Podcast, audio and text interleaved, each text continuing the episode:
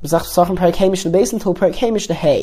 Masechta has now begun its discussion, which will last around four parakim of the Korban Pesach. Now the halacha is that whenever a korban is brought, it needs to be brought lishma, for the sake of the korban. The person who is carrying out the service of the korban needs to be doing so with the intention of whatever korban it is. For example, if it's a korban shalomim, the kohen needs to have the intention that this is a korban shalomim. As well as that, he also has to have intention l'shem bailov, for the sake of the person bringing it. Not that he's bringing it for anybody else. And there are four main parts of the bringing of a korban which require the lishma aspect. Those four are shechita, when you slaughter the korban, kabbalas hadam, when you catch the blood in one of the Beis Hamikdash's utensils, the blood which immediately squirts out as soon as the slaughtering takes place from the neck of the animal, Number three is the holacha, the transporting of the dam of the blood towards the mizbeach. And number four is the zrikas hadam, throwing that blood onto the mizbeach. Now, when it comes to most korbanos, although lishma is a requirement,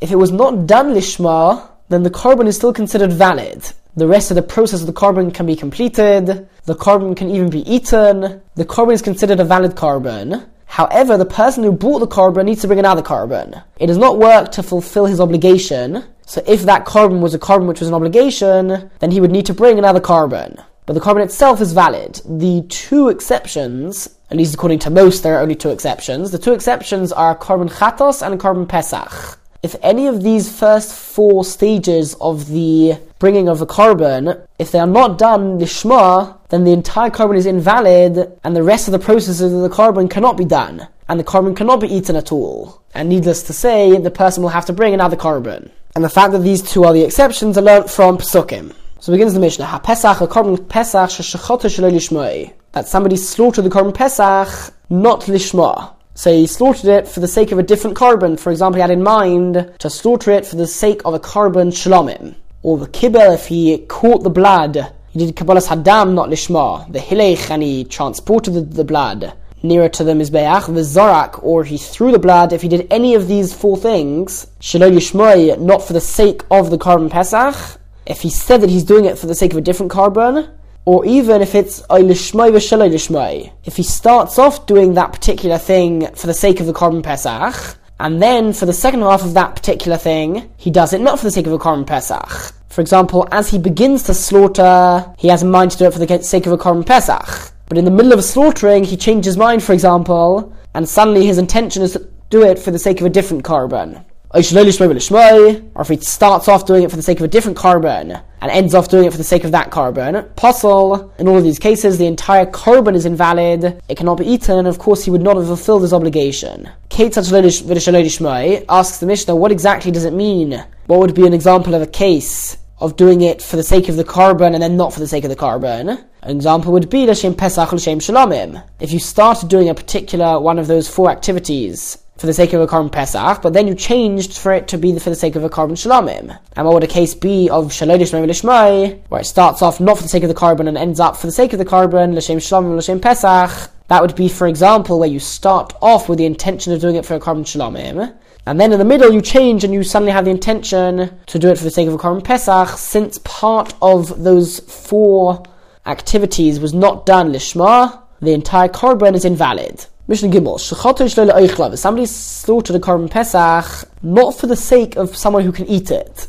The halacha is that people need to get into groups, a group known as a chabura, and each chabura gets one korban Pesach, and they all eat from that one korban Pesach. Now, if a particular korban Pesach was slaughtered, let's say for a particular group, but nobody in that group could actually eat a kazayas of the korban Pesach, the size of an olive of a korban Pesach. For example, everybody was ill or old, or nuyov. If somebody slaughtered the korban Pesach for the sake of somebody who was not part of that group, so let's say a particular chabura designated a korban. They brought that korban to the Beis Hamikdash, and as the Kohen is processing that korban, he has the intention that this should work for a different chabura, for a different group, la'areilim. Or if the korban was slaughtered for the sake of a group who have not had bris milah, that no one on the group has had bris milah, or if nobody, if all of the group are tome, so in all these cases, the korban pesach won't be able to be eaten. It's forbidden for a person who is tome or for a person who hasn't had a bris milah to eat a korban pesach. So in all these cases, possible the korban once again would be totally invalid. However, says the Mishnah, if it was slaughtered for a group of people, a chabura, and within that chabura, there are people who can eat a kazayas and people who can't eat a kazayas. Or if it was slaughtered limnuyov v'shalenim nuyov, for those who are part of the chabura and for those who are not part of the chabura, lamulim v'lo for a chabura who had both people who had a bris milah and people who hadn't yet had a bris milah. Latamim latahirim for a chabura of both tome and tahar people. In these cases, kosher the korban is valid, and although we learned in the previous mishnah that if part if part of the time where he slaughtered the korban he had the wrong intention, then the entire korban is invalid. Over here, it's different because there was no part of the avodah where he had the wrong intention totally, and it was sort of also a side intention. He didn't do it not lishma. He did it lishma, there was just another problem on the side that the people who shechted it for won't necessarily be able to eat it. But some of the people would be able to eat it. So because of that, the korban is still considered to be valid.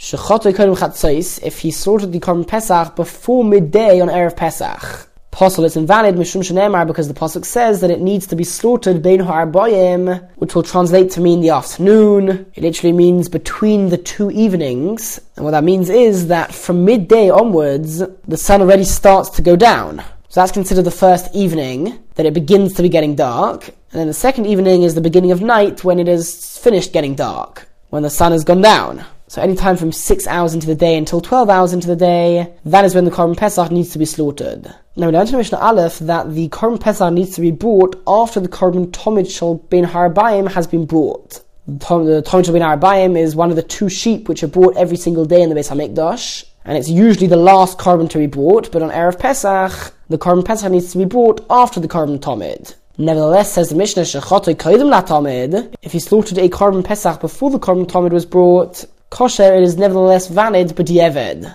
meaning once it's done. However,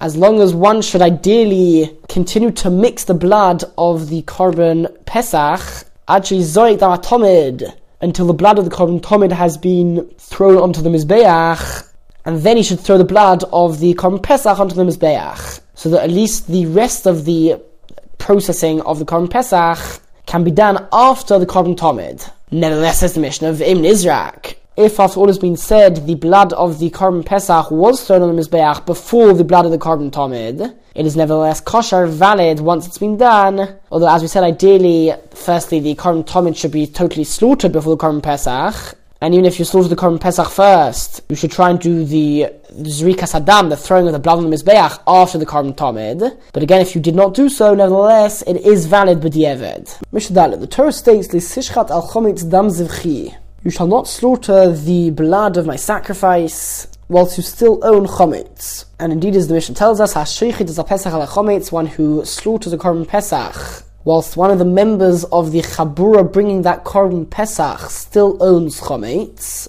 or whilst the person slaughtering the Korban Pesach still owns Chometz, over Beleisase, that person transgresses a negative prohibition of the Torah. The truth is, the same applies for all four of these services the slaughtering, the receiving of the blood, the transporting of the blood, the throwing of the blood. If chometz is in the possession of any of them when that is done, then the korban is invalid. Rabbi Yehuda, Rabbi Yehuda says, even the afternoon korban tomid which is bought on Erev Pesach cannot be bought as long as the person, the person slaughtering it and processing the korban still owns chometz. So Rabbi Yehuda learns this from the Pasuk, which says, dam zivchi, the blood of my sacrifice. Why does it say my sacrifice? What other korban is known as my sacrifice? The answer is the korban tomid. It's korbani lachmi. The Pasuk calls it my korban, Hashem's korban, and so Rabbi Yehuda says that this prohibition is also referring to the korban tomid, such that if the person who slaughters or does any of the other services processing the korban tomid, if he still owns chometz, then he would also be violating a negative prohibition.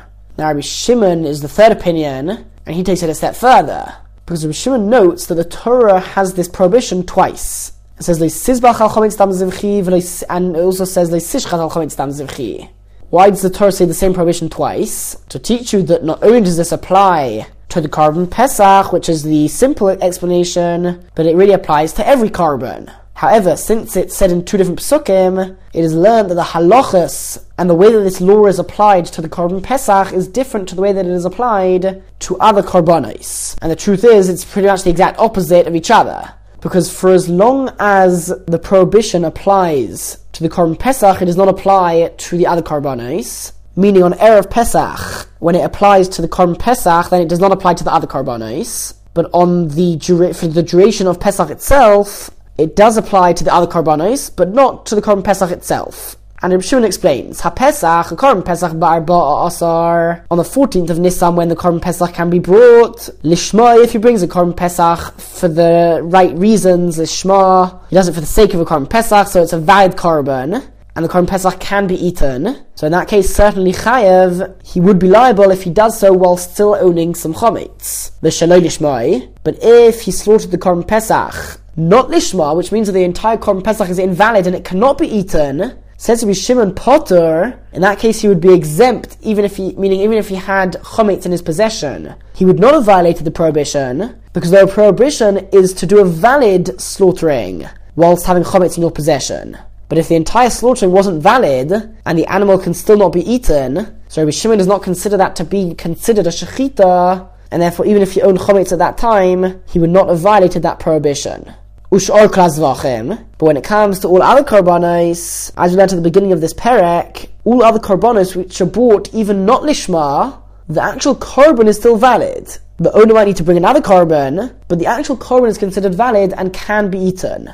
Which means that the shechita is considered to be a shechita, because it does permit the animal to be eaten. So the Mishnah says, v'achem and all other karbanos, bein lishman, whether they were bought lishma or not, if they were bought on Erev Pesach and the person still had chometz in his possession, so it's considered to be a valid korban. But as we said, as long as the prohibition applies to korban Pesach, it does not apply to other korbanos, and therefore Poter who would be exempt. Then during Pesach itself, lishmoy if he shechts the korban Pesach during Pesach itself, for the, with the intention of shechting it for a Korban Pesach. So of course a Korban Pesach can't be bought after the 14th of Nisan, and therefore it's not considered to be a valid Korban, which means that the entire Shechita is not considered to be considered a Shechita, and so certainly Poter he's exempt. Shaloi lishmai. But if he slaughtered it not lishma, and we're talking about a case where he had the intention to slaughter it for the sake of a korban shalomim, and the halacha is that something which was designated to be a korban pesach, if it passes the 14th of Nisan and it was not bought as a korban pesach, then it becomes a regular korban shalomim.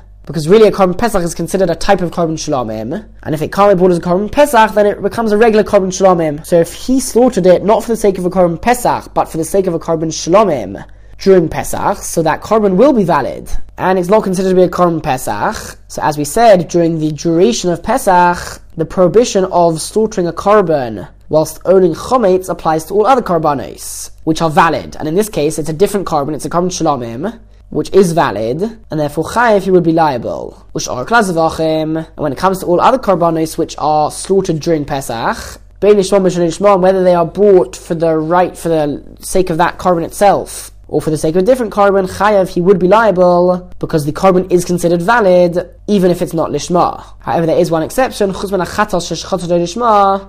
korban chatos which was slaughtered not for the sake of a korban chatos, because when it comes to a korban chatos, it does need to be slaughtered lishma, and if it was not slaughtered lishma, then the entire korban is considered invalid. Mishnah Hey, this Mishnah really begins to discuss the stages and the process of the bringing of the Korban Pesach and which activities took place. The Pesach the Korban Pesach was slaughtered in three large groups of the Jewish people. They were split into three very large groups. Shneimar, as the Pasuk says, V'shachatu oisoi kol kahaladas Yisrael, the entire group of the congregation of Yisrael will shecht it. And the Mishnah notes that in this Pasuk there are three different words to describe a group of Jews. Kahal, the Eid of Yisrael. And we learn from there that there are three different groups of the people who go through the processing of the Korban Pesach. And the way it would work was that Nichnas Kasar Shena, the first group would enter into the Azara, the courtyard of the Beis Hamikdash. Nismalis Azara, the courtyard would be filled up, at which point Nalu Dalsis Azara, they would lock the doors of the courtyard.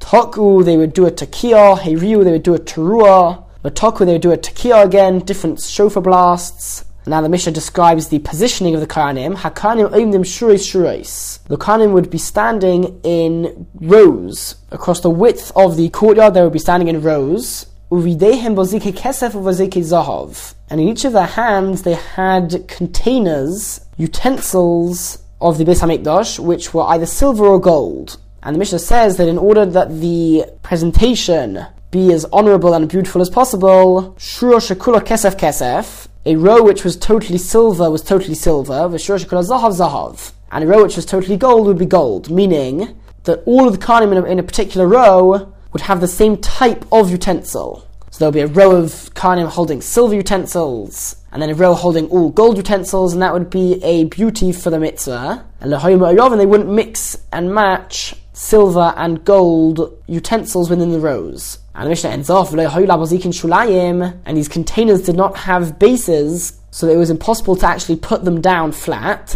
In case somebody would put it down, the yikrash hadom, and the blood would congeal, it would harden, because if they put it down for a second and then they stop mixing the blood, then after leaving it there for a little while, the blood will harden and it will no longer be fit for throwing on the Mizbeach. So to prevent that occurring, we make sure that the Karnim are holding onto that container of blood constantly and stirring it so that it stays as, as a liquid and remains fit for Zrikas Hadam for throwing it onto the Mizbeach.